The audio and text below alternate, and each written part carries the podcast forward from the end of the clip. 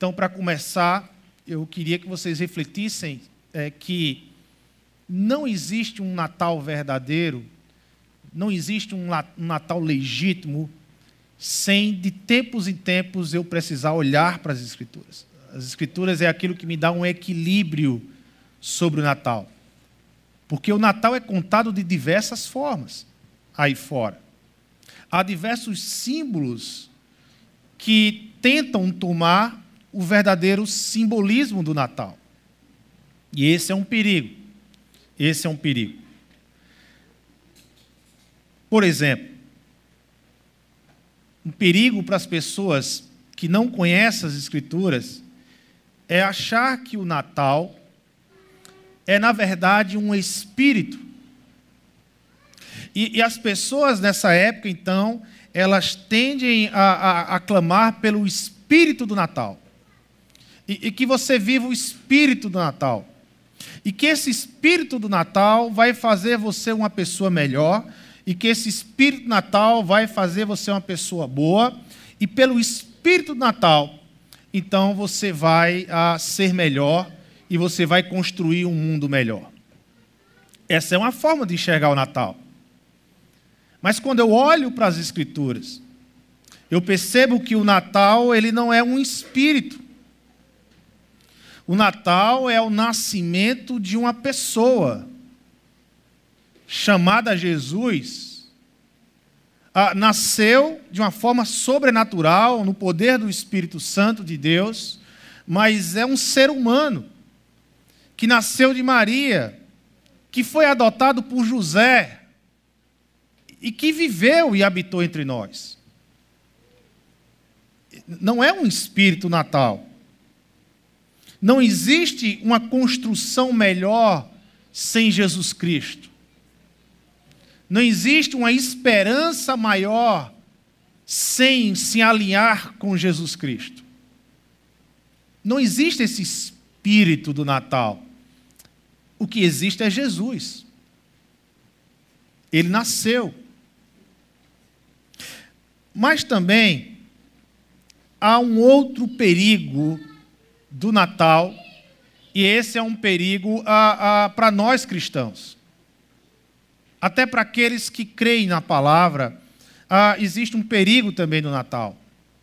De fazermos com que o Natal se torne um evento e não um processo. Esse é um perigo muito comum dos cristãos. Há cristãos que esperam o dia 25 de dezembro para comemorar o Natal, o nascimento de Jesus.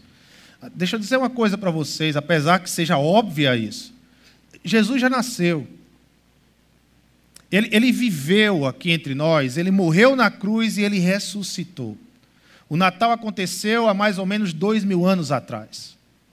Pelo menos o Natal quanto à concepção de Jesus o Natal quanto Jesus vinha, o Deus que vem e encarnou na terra, isso já aconteceu. Isso não vai acontecer dia 25 de dezembro agora. Mas às vezes alguns cristãos carregam na mente a ideia de que ah, no dia 25 comemoramos ou vamos então esperar o nascimento de Jesus. Ele já nasceu. E ele já realizou a obra redentora dele aqui na terra. Por que eu digo isso? Porque a consequência desses pensamentos é que não enxergamos ou não encaixamos o Natal na história de Deus. Uma história, repito, que é uma história antiga, que vem sendo escrita por Deus na vida desde a sua criação. O Natal faz parte de um processo redentor que Deus está que Deus trouxe para a sua criação. O Natal está dentro da história que está sendo construída por Deus desde a criação.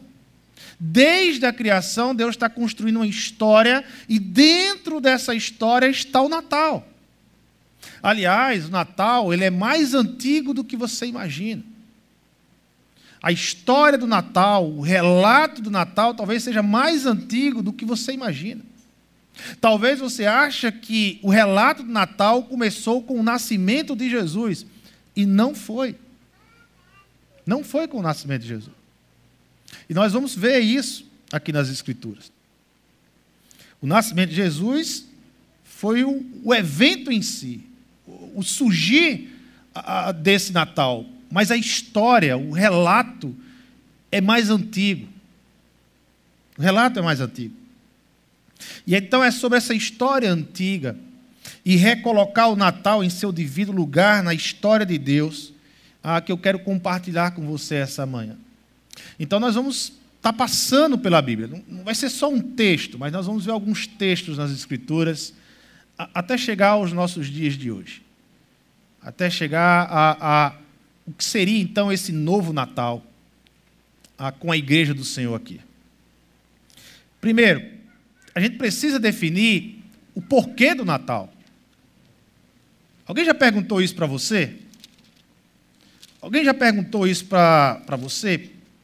Por que o Natal? Por que Jesus nasceu? Porque ele teve que nascer. E toda vez que alguém perguntar sobre o porquê do Natal, o porquê Jesus nasceu, você vai ter que ir para o começo de todas as coisas. Não tem como ah, você explicar o Natal a partir do Natal. Você só explica o Natal a partir da história. É, é, é isso que eu quero que se. O Natal se encaixa nessa história que Deus está realizando sobre sua criação. Então, para eu falar do Natal, eu preciso saber do porquê do Natal. E, e aí eu preciso ir para o começo, para Gênesis. Abra lá Gênesis, capítulo 1, verso 27 e 28. Gênesis 1, 27 e 28. É a criação de Deus. Deus criou todas as coisas, céu, mar, os animais, as plantas. Ah, Deus criou todas as coisas. Mas se você olhar para o relato da criação, você percebe que Deus criou todas as coisas com a finalidade de criar o ser humano para que esse ser humano o represente sobre a criação que ele fez. Então você percebe que todas as coisas foram criadas para a glória de Deus, mas também para que o ser humano, ao ser criado, a, a representasse Deus na criação. Por isso que o ser humano ele foi criado com um detalhe que nenhum outro elemento da criação você vai ver. O ser humano foi criado à imagem e semelhança de Deus. A Bíblia diz: criou Deus o homem à sua imagem, a imagem de Deus o criou, o homem e mulher os criou. Deus os abençoou e lhes disse: sejam férteis e multipliquem-se, encham e subjuguem a terra dominem sobre os peixes do mar, sobre as aves do céu, sobre todos os animais que se movem ah, pela terra. Então Deus criou o, o ser humano a essa imagem e semelhança. Então, o que é que isso significa na criação, olhando para a raça humana? Primeiro, esse homem e mulher que foi criado, essa raça humana que foi criada por Deus, foi criada como portadora visível da imagem de Deus. Eles não são iguais a Deus, mas eles foram criados à imagem e semelhança de Deus, ou seja, eles carregam, o ser humano que foi criado por Deus, carregava nele a representatividade visível da presença de Deus na criação. Aonde um ser humano, aonde um homem, aonde uma mulher chegasse na criação, ali se representava a presença de Deus, a imagem e semelhança de Deus.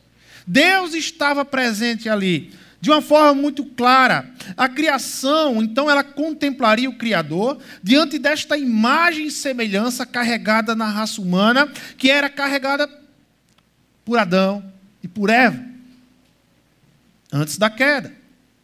Aonde Adão e Eva chegassem, aonde os filhos de Adão e Eva chegassem, ali a criação contemplava a presença de Deus chegou aqueles que carregam a imagem e semelhança de Deus. Aqueles que deixam claro a presença de Deus entre nós. Por que Deus mandou o homem ser fértil e encher a terra? Porque à medida que a terra ela, ela se enchia da presença da humanidade, ela também se enchia da imagem de Deus da representatividade de Deus. Então imagine uma terra antes da queda cheia de seres humanos que carregavam neles a imagem e semelhança de Deus. Era uma terra cheia da imagem de Deus.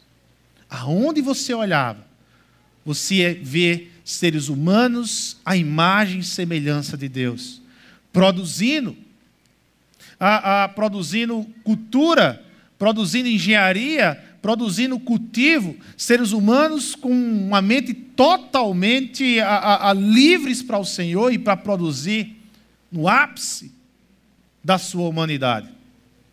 Então, assim era a terra então, onde houvesse um homem ou uma mulher, ali a presença de Deus seria demonstrada com clareza através desse domínio sobre a criação, como a gente lê o texto, subjugue e domine a terra. E dominar aqui não é uma ideia de autoridade, mas a palavra dominar aqui em Gênesis é a ideia de mordomia, de administrar a terra.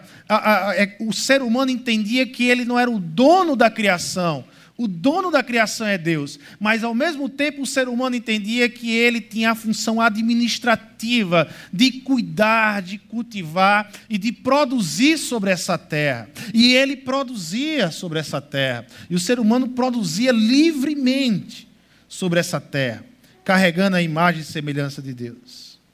Mas logo depois, de Gênesis capítulo 1 e Gênesis capítulo 2, nós somos então expostos ao pior momento da raça humana. Aquilo que chama a causa de toda maldade, a explicação de tudo aquilo que não se encaixa com a ideia de um Deus bom e de um Deus perfeito que criou todas as coisas. Alguém já questionou você sobre isso? Alguém já lhe questionou como é que um Deus bom e um Deus perfeito pode ter criado isso aqui? Tanta maldade, tanta perversidade, tanta coisa acontecendo que não se encaixa na ideia de um Deus bom e de um Deus perfeito ter criado todas as coisas, é que falta na narrativa a queda.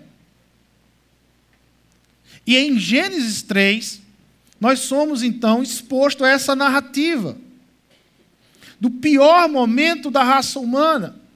A causa de toda maldade, a causa de toda imperfeição que existe sobre a terra hoje, está aqui em Gênesis 3.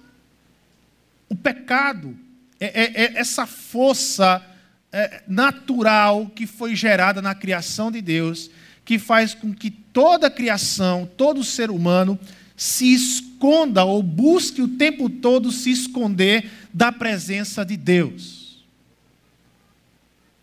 tempo todo, depois que o pecado entrou e tomou conta a, da criação, a raça humana viveu na tentativa de se esconder na presença de Deus. Ora se escondia através da idolatria, ora se escondia através de, do álcool, ora se escondia através do poder, ora se esconde através do dinheiro. Há pessoas que se escondem através do trabalho, há, há, há pessoas que se escondem, há, vivem se escondendo de Deus, da presença amorosa de Deus. Há aqueles que não acreditam num Deus de graça, mas preferem acreditar em um Deus sem graça. Nós somos então expostos à história da queda. Então, por que é importante sabermos da história da criação e da queda para falar do Natal? Por que é importante eu saber dessa história, como Deus criou todas as coisas, para que Deus criou todas as coisas e, e, como todas as coisas se desconectaram da proposta original e da criação de Deus? Porque isso é importante para eu contar a história do Natal. Porque é por isso que o Natal vem. Porque conectamos o Natal com a grande história que está sendo escrita por Deus. Não, não falamos do Natal como um evento deslocado, isolado do que Deus está fazendo sobre a terra, mas agora encaixamos o Natal na história que Deus está escrevendo sobre a terra. É importante, porque só assim nós vamos poder, como cristãos, responder com lógica, de forma plausível, a pergunta: por que Jesus nasceu? Por que veio o Natal? Para que existe o Natal? Por que existe o Natal? Tem que ter uma lógica. E só há lógica se eu contar a história da criação e da queda. Então eu posiciono historicamente o Natal como uma resposta de Deus, como um ápice da resposta de Deus ao pecado e à queda do homem. Entendido? Compreendido? Podemos passar para um segundo ponto. Ah, mas em Gênesis 3, em Gênesis 3, existe um Natal escondido ali. Existe um Natal no meio da narrativa do pecado. Existe esperança existe graça em Gênesis 3. Talvez, por eu estar tão atônito nas consequências da queda de Gênesis 3, nós perdemos o melhor de Gênesis 3. Existe em Gênesis 3 um Natal escondido. Natal, como bem disse Isaías, é, é uma história de esperança em meio à desesperança. É luz que chega no meio das trevas.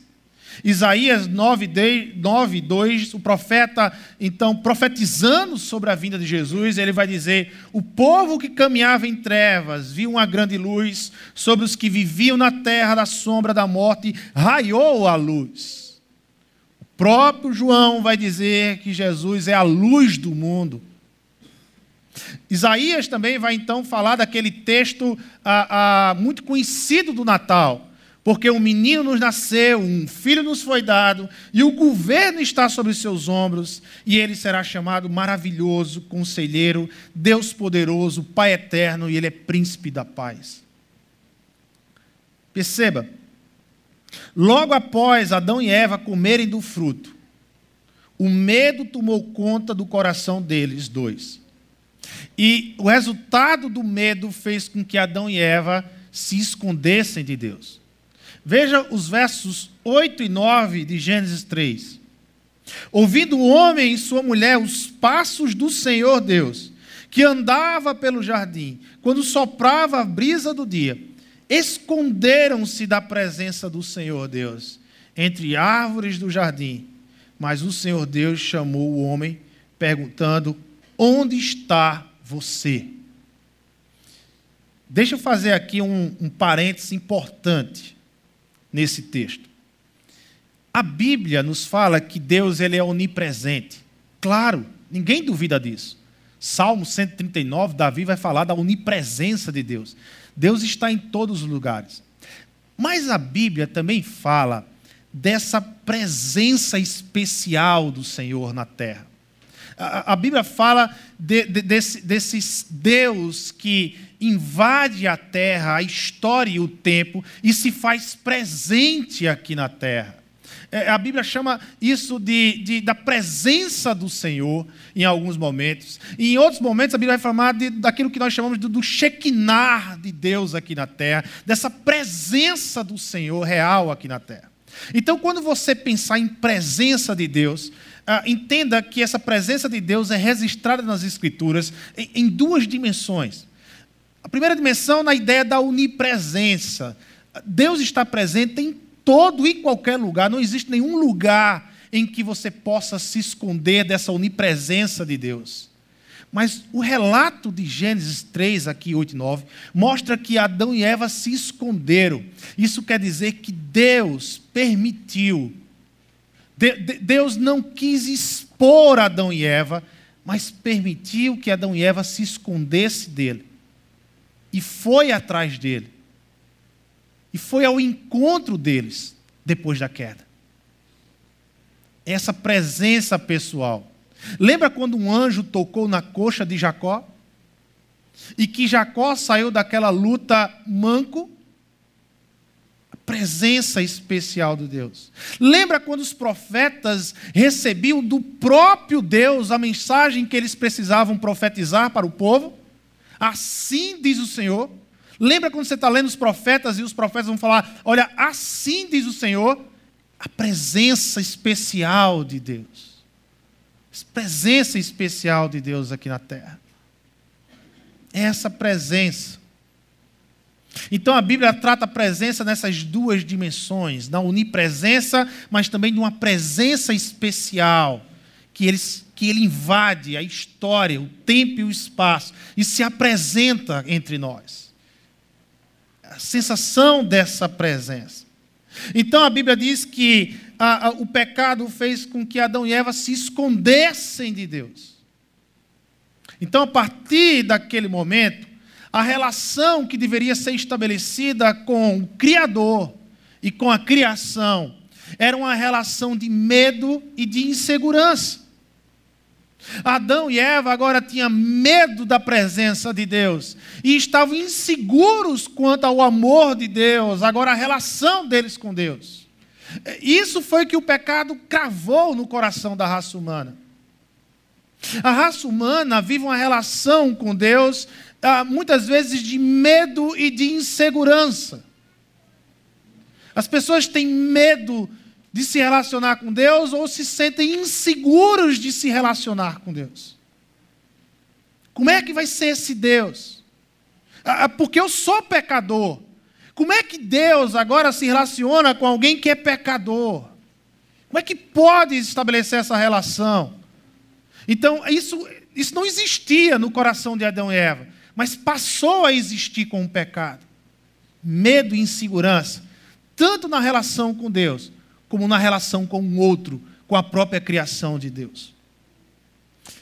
Mas o que a Bíblia nos informa é que, em meio ao pecado, em meio ao medo e à insegurança de Adão e Eva, a Bíblia diz que Deus vem ao encontro de Adão e Eva. Onde está você, Adão? Aonde é que você está? Para de se esconder de mim. Eu sei o que você fez, mas aonde é que você está? Venha ao meu encontro. Não cria barreiras para se relacionar comigo. Mas é isso que o pecado vai fazer. Ele vai criar barreiras para que a gente deixe de se relacionar com Deus. Ou para que a gente enxergue Deus de uma forma diferente. Um Deus sem graça, um Deus que não ama, um Deus egoísta, um Deus egocêntrico, um Deus que me priva da liberdade. É assim que o pecado faz com que a gente enxergue Deus, com que a humanidade enxergue Deus. E aqui é preciso entender que o pecado não deixou Deus confinado nos céus. Deus vem. E há três coisas aqui em Gênesis 3. Há, três grandes presentes em Gênesis 3 mesmo na, no, no registro da luta e da dor que vai ser a consequência do pecado, há três grandes presentes em Gênesis 3. Primeiro, o pecado não pode impedir de Deus chegar até o pecador. Não é o pecado que vai impedir de Deus chegar em sua vida, na vida do pecador. Eu cresci no meio evangélico acreditando que o pecado separava Deus de mim. Mas lendo Gênesis 8 e 9 e refletindo profundamente em Gênesis 8, versículo 3, 8 e 9, eu entendi que isso não é verdade. O pecado faz com que eu queira me esconder de Deus. Mas o pecado não impede que Deus venha a mim, que Deus me ame, que Deus me resgate, que Deus me restaure que Deus venha a mim e estabeleça aquilo que Ele mais quer estabelecer com a humanidade, com a sua criação, aquilo que estava estabelecido antes da queda, uma relação em que Ele se faz presente constantemente. Restaurar a imagem e semelhança dele na humanidade é o projeto dele de redenção. O pecado faz com que eu me esconda. Às vezes eu me esconda na arrogância, às vezes eu me esconda a, a, atrás da mentira, às vezes eu me esconda. O pecado faz com que eu me procure coisas para me esconder de Deus. Mas o pecado não impede Deus de vir até mim, de mudar a minha história, de me restaurar e de me recolocar no caminho correto. O pecado foi incapaz de impedir que Deus fosse até Adão e Eva. Deus vai até Adão e Eva e diz: Onde você está? Sai de trás de onde você está. Para de se esconder de mim. Eu sou Deus. Não crie uma, uma, uma imagem errada de Deus. Não crie isso para você. Não entenda que Deus é um Deus do castigo, mas entenda que Deus é Deus de graça e de misericórdia e que Ele busca pecadores para restaurar e para viver com Ele e para mudar a vida desses pecadores. Gênesis 3,15, ainda no relato da queda, agora no verso 15, o que é que diz Gênesis 3,15? Porém, inimizade entre você e a mulher e aí Deus está falando com relação à serpente, a, a, aquilo que foi revelado lá na frente para nós, que a serpente é Satanás. E, e, e Deus agora está falando, porém inimizade entre você e a mulher, entre a sua descendência e a descendência dela. Este, a descendência da mulher, lhe ferirá a cabeça e você lhe ferirá, lhe ferirá o calcanhar. O que Deus está revelando agora aqui é dizendo assim: ó, vai nascer de uma mulher vai nascer da descendência de uma mulher, aquele Satanás que vai pisar na tua cabeça, aquele que vai pisar nas tuas obras, aquele que vai dar fim à sua obra de maldade, de me separar do meu povo, de me separar da minha criação. Ora, o que é que a gente tem aqui em Gênesis 3,15, irmãos? Nós temos o primeiro relato do Natal. Os primeiros a ouvirem sobre o Natal foi Adão e Eva. O relato do Natal é mais antigo do que pensamos. Adão e Eva foram os primeiros a descobrirem que vai nascer da descendência da mulher aquele que vai destruir toda a obra de Satanás. E Deus faz questão de relatar o Natal para Adão e Eva. Vai nascer. O que é que isso significa no contexto do momento que Adão e Eva estão tá passando? Imagine dois seres humanos com medo de Deus, inseguros, com medo do que vai acontecer. E agora? O que é que vai acontecer com a gente? Ah, nós perdemos tudo. Nós colocamos tudo a perder, tudo está perdido e de repente, no meio dos registros da consequência do pecado, da dor, da luta que vai ser na terra, do sofrimento que vai ser agora viver, porque vai ter a natureza do pecado sobre a criação. Mas de repente, Deus rompe o registro do pecado e diz assim: Adão e Eva, presta atenção vai nascer da descendência de uma mulher aquele que vai acabar todas as coisas. Aquele que vai pôr fim à obra diabólica de Satanás. Isso no coração de Adão e Eva surgiu como esperança. O que Adão e Eva entendeu foi que, ufa, Deus continua no controle de toda a história. Ufa, haverá um fim melhor do que isso aqui. A, a esperança, porque do ventre de uma mulher vai nascer aquele que pisará na cabeça da serpente. E ele nasceu. E ele nasceu.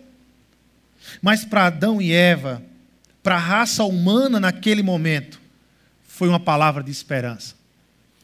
Natal é esperança. Natal é um tempo de renovar as esperanças, de refletir na esperança que Deus traz para a história. E Adão e Eva, como os primeiros da raça humana, eles encheram o coração de esperança. Em Gênesis 3, 21, nós temos um outro ato de graça e de misericórdia de Deus. Olha, olha o que Gênesis 3, 21 diz. É bem simples. O Senhor Deus fez roupas de pele e com elas vestiu Adão e sua mulher. Agora vamos refletir nesse texto. Naquela época já tinha o bicho da seda, Deus poderia fazer uma roupa do bicho da seda?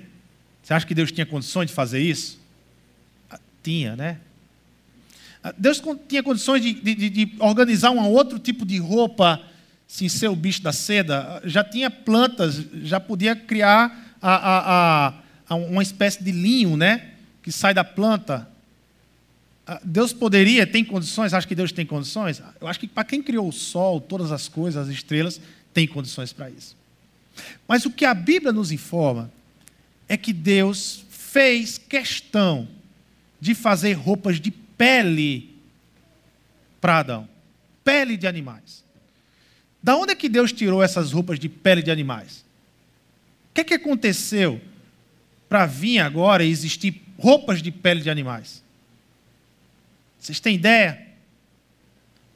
Alguns animais tiveram que morrer. Não é isso? de uma forma introdutória, ainda é o objeto. Mas o que você percebe aqui é que Deus faz entrar no universo criado a ordem pela qual vai sustentar e salvar a criação. O sacrifício de um animal inocente, o sacrifício de um inocente pelos culpados. Alguns animais que não têm nada a ver com o pecado de Adão tiveram que morrer para que Deus produzisse a pele e desse para se vestir Adão e Eva. O que vocês estão vendo aqui em Gênesis 3, 21 é o protótipo, a introdução do Evangelho. O que é que o Evangelho diz? Que é preciso um inocente morrer no lugar de um culpado como eu. Jesus morreu por mim. Jesus ele não era culpado. Jesus não tinha pecado, mas Jesus morreu por você, meu irmão. O que o Evangelho diz é que um inocente morreu por um culpado como eu e você. Essa é a mensagem do Evangelho. O que Gênesis 3, 21 está dizendo aqui é que entra na ordem criada de Deus a primeira imagem do que vai acontecer com Jesus Cristo, há mais de sete mil anos depois desses acontecimentos aqui é a entrada do Evangelho no mundo criado de Deus. É, é, graça e misericórdia.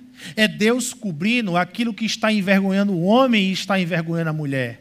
É, é Deus dizendo para Adão, para Adão e Eva: a partir de agora, eu vou cuidar da vergonha que vocês têm. A partir de agora, eu quero dizer que a vergonha que vocês têm comigo, a vergonha que vocês têm de se relacionar um com o outro, a vergonha que vocês têm de me buscar, eu vou dar conta disso. Eu vou dar conta, eu vou responder isso, eu vou eliminar isso da vida de vocês.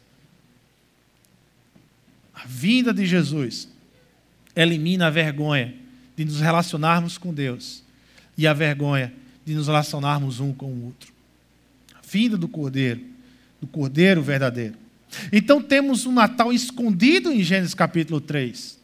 Temos um Natal escondido.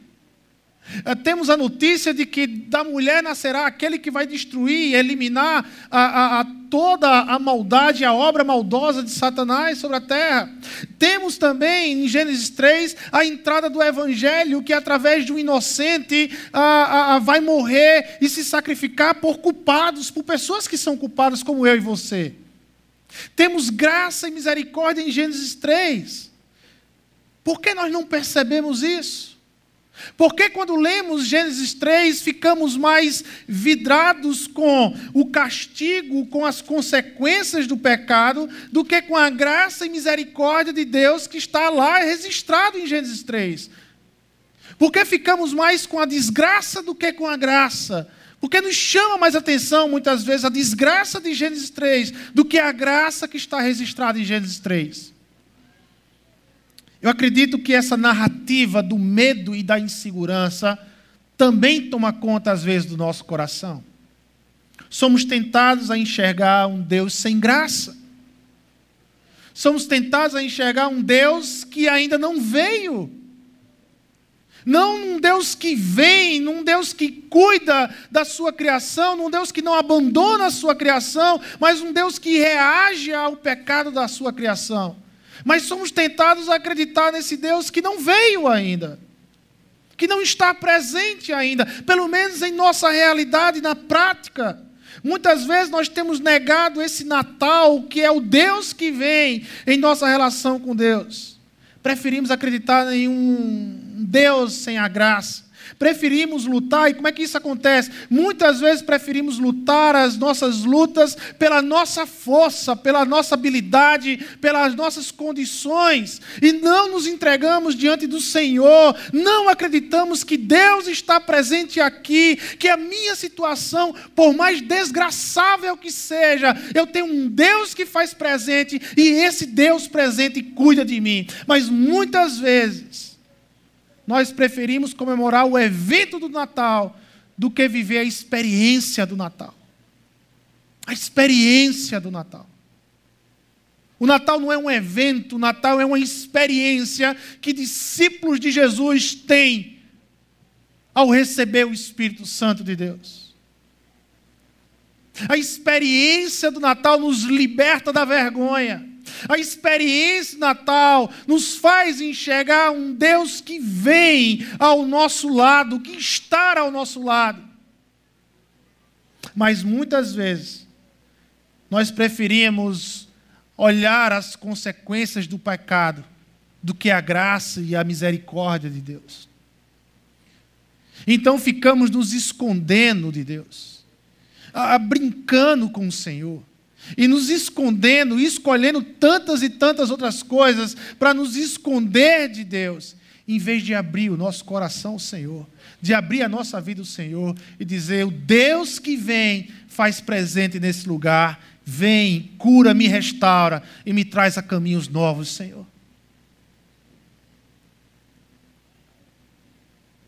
As orações já não são mais, as orações já são desconectadas do Natal Muitas vezes nossas orações são automáticas para cumprir ritos que aprendemos dos nossos pais ou dos nossos pastores e desconectamos a oração. Parece que oramos por rito e não por uma plena convicção que eu dependo de Deus. Que a obra só pode ser feita no Senhor. O maior desejo daquele que é discípulo de Jesus é ser bênção na vida do outro. O maior desejo daquele que é discípulo de Jesus é adorar a Deus, e adorar a Deus no tempo da igreja, nesse tempo de igreja, é ser bênção na vida do outro. Você só consegue ser bênção na vida do outro, meu irmão, se você depender de Deus. Mas se você viver sem depender do Senhor, você não vai ser bênção na vida do outro. Ah, você pode encher o outro de material. Ah, você pode encher o outro daquilo que ele quer. Você pode encher o outro daquilo que está faltando. Mas ser bênção, ser bênção, tem a ver com se conectar com Deus. Tem a ver com dar aquilo que Deus quer dar. E não aquilo que você quer dar. Mas o que Deus quer dar. O que Deus quer dar. O que Deus deseja para aquela vida. E só acontece isso quem está conectado com Deus. Só acontece isso quem enxerga o Natal como esse Deus que vem, Deus presente, que está aqui. Nenhum discípulo que tenha realmente este senso de que o Criador e sustentador da vida está presente, de que Ele não nos deixou perdidos em meio aos nossos medos e insegurança, mas veio, pode viver sem a presença do Natal em sua história. E para terminar Gênesis 3 e passarmos para a segunda parte, veja o versículo 22. Eu sempre li o versículo 22 na ótica de castigo. Aqui é o castigo da raça humana. Mas agora, percebendo a graça e a misericórdia, percebendo o Natal em Gênesis 3, eu consigo olhar Gênesis 22, 3, 22 na ótica do Natal. Então disse o Senhor Deus: agora o homem se tornou como um de nós conhecendo o bem e o mal. Não se deve, pois, permitir que ele tome também o fruto da árvore da vida e o coma e viva para sempre.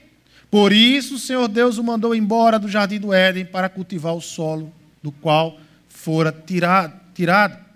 O motivo do, do, da raça humana está fora do jardim do Éden é porque havia o perigo da raça humana comer da árvore da vida. E eu sempre ouvi essa história e sempre li essa história na ótica de castigo. Aqui é a consequência do pecado e o castigo do pecado. Deus expulsa o homem do Éden para que o homem não coma da árvore da vida. Mas agora, olhando para Gênesis 3, numa ótica do Natal, na ótica de um Deus que responde o pecado sobre graça e misericórdia, eu percebo esse texto totalmente diferente. O que esse texto está dizendo, na verdade, é graça e misericórdia de Deus. O que esse texto está dizendo é que Deus não permitiu que o homem, no estado de rebeldia, no estado desconectado dele, no estado longe da conexão de vida com ele, comesse da árvore da vida, porque se o homem comesse da árvore da vida, nesse estado de rebelião, ele ficaria rebelde para toda a eternidade. Se a raça humana comesse da, do fruto da árvore da vida, a raça, a raça humana seria como os demônios, que não tem mais como ser redimidos, que não tem mais como ser restaurados. E mais uma vez, Deus ele age com graça e misericórdia e tira a raça humana do jardim do Éden, não permitindo que a raça humana coma da árvore da vida, porque Deus sabia que tem uma história para a humanidade de restauração e de redenção. Deus sabia. E é interessante que a árvore da vida só vai aparecer novamente em Apocalipse, quando o estado do homem já não é mais de rebeldia, mas é de entrega total a Deus. E ali em Apocalipse, então é como se Deus dissesse: agora você pode comer da árvore da vida, porque eternamente vocês vão viver comigo em uma relação de amor. Em uma relação de amor. Então não é castigo, a expulsão dos, da raça humana do Éden é graça, é misericórdia de Deus, é cuidado, é amor de Deus para com a raça humana, porque ele sabia que ia restaurar a raça humana. Ele sabia que ia restaurar os seus. Mas esse Natal, então, perdido em Gênesis, é o Natal que, que vem. E lá em João 1,14, a Bíblia relata desse então Natal que agora veio. João 1,14 fala da encarnação de Jesus. Aquele que é a palavra tornou-se carne e viveu entre nós. Vimos a sua glória, glória como do unigênito, vindo do Pai, cheio de graça e de verdade. Agora ele veio.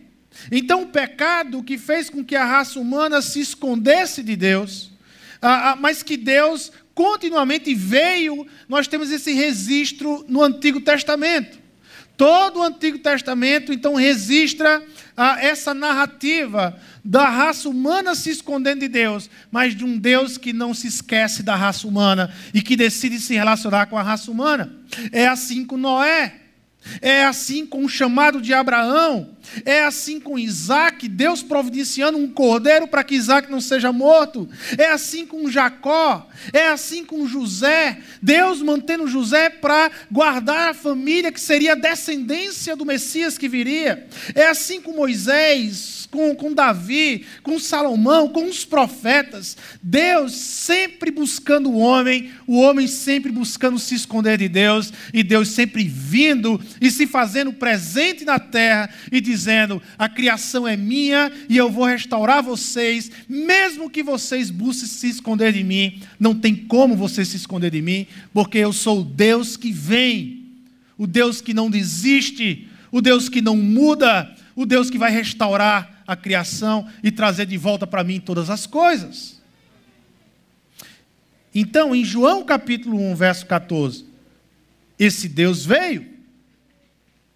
O ápice deste acontecimento do Deus que vem se dá no nascimento de Jesus. O Deus que se encarna e habita entre nós, agora é o Deus que vem, é o Deus que toma para si agora a natureza humana, a experiência da natureza humana, penetra agora na natureza divina. Deus agora, ele tem a experiência de ser humano, dos limites de um corpo de cansar, de ter sede, de chorar, das emoções que um ser humano tem, Deus vai experimentar tudo isso em Cristo Jesus. em Jesus Cristo. Esse Deus que vem.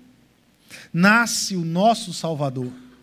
E de fato, Natal, tão falado, tão experimentado no Antigo Testamento, tão profetizado no Antigo Testamento, de fato esse Natal nasce, surge entre nós.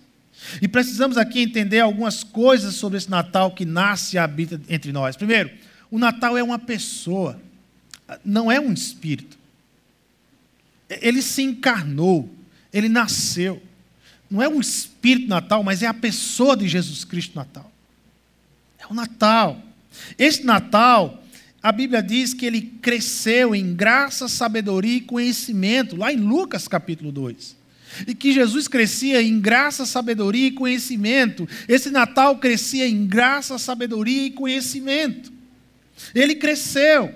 Ele não ficou como um menino para sempre, mas ele cresceu. E esse Natal, ele não é privado, ele é público. Porque quando Jesus cumpriu, quando Jesus ele chegou aos 30 anos de idade, aquele Natal que ainda estava escondido na aldeia de Nazaré, se tornou público por toda a Judéia, por toda a Galiléia, por onde Jesus andou. Esse Natal é para os de fora. Ah, não é apenas para os de dentro, mas é para os de fora. E esse Natal, então, foi ao encontro da samaritana. Esse Natal foi ao encontro de Nicodemos, um doutor da lei. Esse Natal confrontou o pecado das pessoas, mas amou o pecador. É um Natal que anda é um Natal que abraça, que acolhe. É um Natal que traz palavras de verdade, de conforto, de confrontação. É o um Natal que lhe encaminha para perto de Deus. É o Deus que vem. É o Natal que anuncia esse reino. Que não para de anunciar o reino. Quando Jesus diz lá em Marcos, quando ele começa, lá Marcos capítulo 2, quando ele começa a, a, sua vida pública e ele chega, a primeira coisa que ele diz é: Olha, o reino de Deus está próximo. E aquela palavra próximo ali, a ideia do reino de Deus está próximo, a ideia daquela palavra no grego é a um braço. A ideia é que Jesus chega e diz: Olha, o reino de Deus chegou, o reino de Deus está próximo, pega na minha mão, deixa eu te levantar e caminha com o reino de Deus. O Natal é a presença desse reino que rompe na terra. Um reino prometido, um reino profetizado, um reino experimentado em alguns momentos no Antigo Testamento, mas agora esse reino rompe aqui na terra como um Natal. Reino de Deus. Natal. O reino que chegou. E agora o mais fantástico. Este Natal prevalece na terra para continuar sendo luz e esperança na criação de Deus. Ele continua sendo o Deus que vem. Ah, ah, veja só, quando Jesus ele assentou os céus, quando Jesus subiu aos céus, talvez a ideia de muitos é pronto, aquele que é o Natal, aquele que é o reino de Deus e que rompeu agora foi embora. Ele não está mais aqui na terra. E agora? A terra vai ficar sem Natal? E agora? A terra vai ficar sem reino de Deus? Como é que vai ficar a terra? Porque ele se foi. E aí o mais fantástico é que Deus preparou para que o Natal, para que o reino de Deus prevalecesse e continuasse, mesmo quando ele fosse para os céus, prevalecesse e continuasse na terra através dos seus discípulos. Através dos seus discípulos. Como é que isso acontece? João 14, 18 ao 21. Olha o que é que diz a Bíblia. João 14, 18 ao 21. Não os deixarei órfãos, voltarei para vocês. Jesus está dizendo aqui em João 14 que é preciso ele partir, que ele vai partir. Todo o contexto aqui é de que Jesus está afirmando que vai partir para o Pai. Mas olha o que ele diz para os seus discípulos: Não os deixarei órfãos, voltarei para vocês. Dentro de pouco tempo o mundo já não me verás mais, Mas vocês, porém, me verão, porque eu vivo, vocês também viverão. Naquele dia compreenderão que, que estou em meu Pai, vocês em mim e eu em vocês. Quem tem os meus mandamentos e lhes obedece, esse é o que me ama. Aquele que me ama será amado pelo meu Pai, e eu também o amarei e me revelarei a ele. Natal é, é, é essa revelação. Como é que o Natal. É, é, veja que essa ideia de não deixar órfão soa com a ideia do Deus que vem. Aquela mesma ideia que vai sendo construída desde Gênesis 3. Agora Jesus também está dizendo: Eu não vou deixar vocês. Eu só não vou estar presente fisicamente, geograficamente aí com vocês, mas eu não vou deixar vocês. Eu não vou deixar vocês. Por quê? Porque eu sou o Deus que vem. O Deus que está com vocês. O Deus conosco, o Emanuel. É, esse sou eu. E eu não vou deixar vocês mais. Mas vai acontecer algo fantástico. Porque aquele que guarda as minhas palavras, aquele que me ama, é amado meu Pai, eu também o amarei e eu me revelarei a Ele. Eu me revelarei a vocês. Como este Deus agora vem? Como é esse Natal? Verso 23. Olha o que o verso 23 diz. Então respondeu Jesus: Se alguém me ama, guardará a minha palavra. Meu Pai o amará. Nós viremos a ele e faremos nele o quê? Morada. Morada. Que Natal nós vivemos e experimentamos. Esse novo Natal é um Natal que nasce do Espírito Santo. É o Natal da conversão. É o Natal quando Deus decide vir fazer morada. Essa nova vida que nasce em nós, desse Deus que vem, mas agora ele vem mais íntimo, ainda mais perto, ele decide fazer do nosso corpo templo do Senhor, morada dele. Isso aqui não é templo. Isso aqui, isso aqui não é sagrado. Sagrado é isso aqui. Sagrado é você, meu, que carrega Deus em sua vida. O próprio Deus em você. Isso é sagrado. Cuide disso. Contemple, a, a, coloque isso diante de Deus. Porque ele, ele habita em você, ele mora em você, ele faz questão de estar em você. Ele antes estava nas profecias do Antigo Testamento, ele se encarnou, mas depois que ele subiu ao céu, ele fez mais do que isso. Ele decidiu habitar naqueles que pertencem a ele, naqueles que eles fazem ter a experiência do nascer de novo, a experiência do Natal. O Natal que Deus determinou para a história após a ascensão de Jesus aos céus continua acontecendo toda vez que Deus decide fazer morada em uma pessoa. Em outras palavras, carregamos a história do Natal mais perto do que imaginamos. Em outra, outras palavras, nós carregamos a experiência do Natal, do nascer com o Senhor, do estar com o Senhor de ter completa intimidade desse Deus que vem, essa experiência, nós carregamos isso conosco. O que esse Natal tem a ver com o nosso chamado? O que é que esse Natal que nós vamos aí comemorar dia 25 tem a ver com o meu chamado, com o seu chamado, quanto discípulos de Jesus, quanto igreja do Senhor aqui na terra? Tudo. João 20, 21 diz assim: novamente Jesus diz aos seus discípulos: Pai seja com vocês. Assim como o Pai me enviou, eu os envio. Como é que nós estamos vivendo, irmãos? Ah, que tipo de Natal nós temos nos envolvido? Nós temos nos envolvido com o Natal apenas como um evento. A, a, a concepção do Natal é apenas um evento um dia.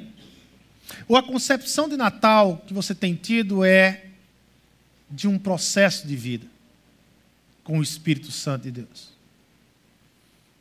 de um Natal que está nos transformando constantemente, de um Natal que eu carrego, de um Natal que me faz ter a responsabilidade de andar da forma como Jesus andou, de ser enviado e compreender que sou enviado da forma como Jesus foi enviado.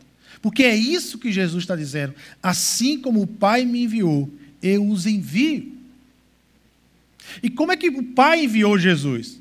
Com amor. Como é que está sendo carregar o amor de Deus aqui na terra? Como é que temos carregado esse amor de Deus aqui na terra? Como temos amado as pessoas? Ah, com humildade. Porque Jesus, apesar de ser Deus, ele não tomou por usurpação ser igual a Deus. Mas por humildade se fez como servo e deu exemplo de servo aqui na terra. Como é que tem sido a nossa caminhada de servo aqui na terra?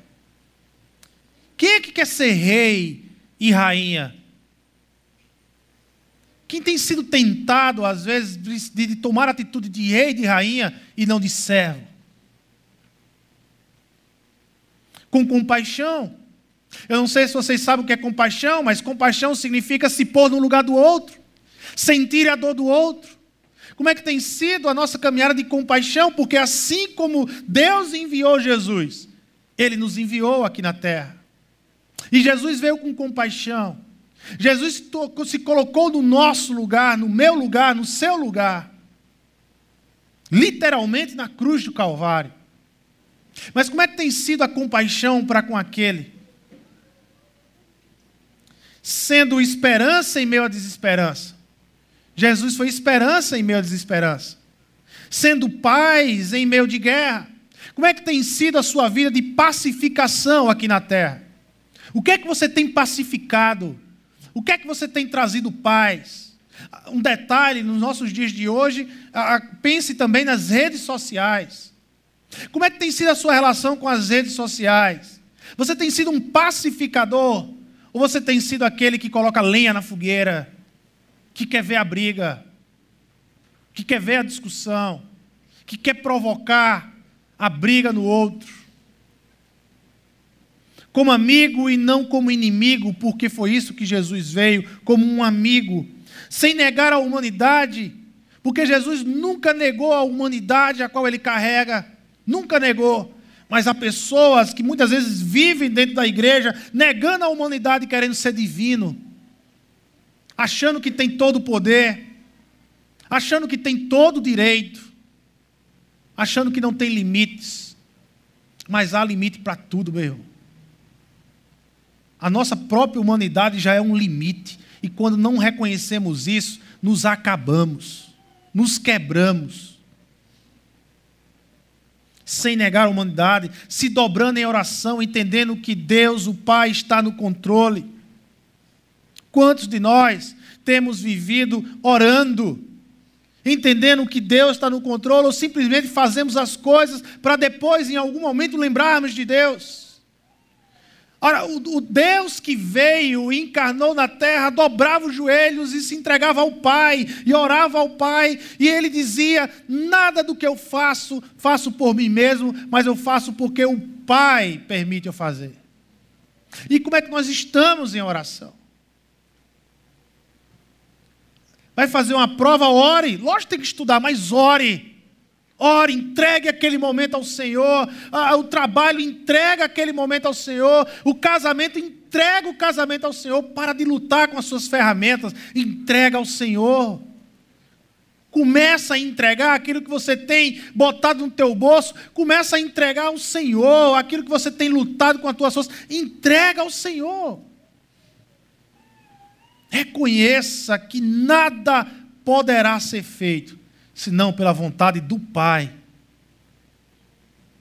Sem tirar os olhos da terra, porém desejando o céu. Jesus nunca desistiu da terra, mas ele sempre entendia que um dia o céu se romperia na terra. Não desista da terra, não desista das pessoas, não desista de fazer um mundo melhor, mas entenda: um dia o céu romperá na terra para a cruz. Quando Jesus diz: a, a, eu os envio como o Pai me enviou, o Pai enviou Jesus para a cruz. Quantos de nós queremos andar com um Jesus vitorioso, sem passar pelo Jesus da cruz, sem passar pela experiência da cruz, da morte do eu, da entrega total a Deus, de que reconhecer que na cruz nascemos de novo. E também para a ressurreição. Jesus ressuscitou ao terceiro dia. Ele venceu a morte há esperança a todas as coisas nessa terra. Há esperança para todas as coisas nessa terra. Perceba, não é o evento do dia 25 de dezembro que determina o Natal na terra. Não é. Não são as luzes, as árvores de Natal. Não é muito menos o Papai Noel e nem os presentes. Veja, irmão, tudo isso, é, é, é, não é que eu sou contra tudo isso, mas se isso quer tomar a história do Natal, se isso quer ser maior do que o símbolo do Natal, do que a história do Natal, tem que negar isso. Não é que está errado isso, mas cuidado para que isso não se torne o símbolo do Natal. Mas o quanto esse Natal que nasce do Espírito tem mudado em minha vida e de tantos que caminham ao redor. É, esse é o Natal.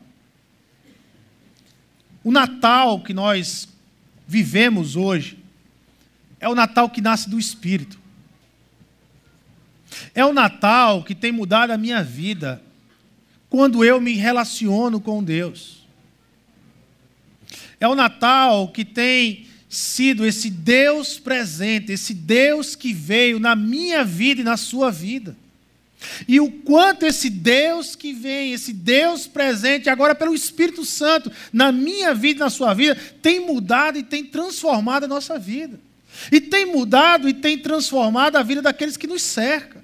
É esse Natal que se encaixa na história de Deus.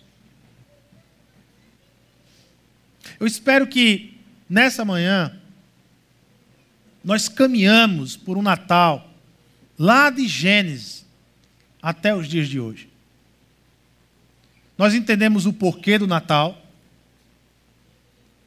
Nós enxergamos que na narrativa de Gênesis 3, por mais péssima que seja, por mais dolorosa que seja, nós encontramos graça, misericórdia e encontramos um Natal escondido ali.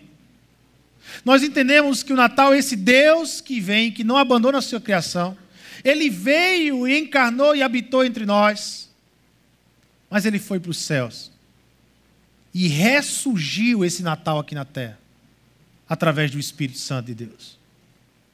E ele continua a ressurgir na vida daqueles que não fazem do Natal um evento, mas na vida daqueles que vivem o Natal vive o Natal. Vive no Espírito o Natal. O Espírito Santo, que vive o Natal. Que nós possamos pensar e refletir profundamente o quanto eu tenho feito o Natal presente na minha vida. O quanto esse Espírito que habitou em mim, ele vive em minha vida. Ele age sobre a minha vida. Isso é Natal. Isso é Natal. Isso é, é Deus que nasce em nós, que habita em nós, que faz morada em nós. Esse Natal. Amém? Vamos orar? Senhor Deus e Pai, nós queremos te agradecer por tua bondade, por tua misericórdia, Senhor, pelo teu imenso amor. Nós queremos te agradecer, Senhor porque o Natal, ele nos apresenta esse Deus que vem. O Deus que não desiste da humanidade, mesmo depois que a humanidade, em meio ao pecado, fica buscando se esconder do Senhor. Mas o Senhor é o Deus que vem. O Senhor é o Deus que nos encontra em meio aos esconderijos. Dos mais diversos esconderijos que inventamos, o Senhor é o Deus que está em todo lugar e os teus olhos estão sobre nossas vidas. O Senhor não permite que eu me esconda por muito tempo, mas me traz com amor de volta aos teus caminhos. Deus, Senhor, nós queremos te agradecer, porque o Senhor fez morada em nós, nasceu em nós. Esse Deus que vem agora habita em nossas vidas, Senhor. O Senhor faz parte da nossa história, fez com que o Natal, que era apenas algo falado, proclamado ou exposto, algo de fora, mas agora o Senhor fez com que esse Natal entrasse em nós. E na experiência desse Natal, na experiência do nascer de novo, nós o carregamos para onde a gente for, no dia que for, na época que for, nós carregamos a experiência do Natal. O Natal para nós, Senhor, não é um evento, não é um dia, mas o Natal para nós é conviver com o Teu Espírito. Natal para nós é viver como o Senhor viveu na terra declarar ao Senhor, buscar ao Senhor e viver como o Senhor viveu. Deus, como tua igreja, nós temos um pedido a te fazer. Para aqueles que já há algum tempo deixaram a experiência do Natal para trás, reaviva, Senhor, pelo poder do Espírito Santo, os teus filhos a experimentarem esse Natal constante, amado e contínuo na vida de cada um. Reaviva aqueles que estão, Pai amado, frios na tua presença, que já não têm forças para te buscar, aqueles que têm se escondido, Senhor, por diversos motivos. Deus, vem mais uma vez, apresenta-se no Espírito Santo Reaviva o Natal perdido na caminhada. Mas também te pedimos mais uma coisa, Senhor, como igreja do Senhor. Permita que nós, que carregamos a experiência do Natal,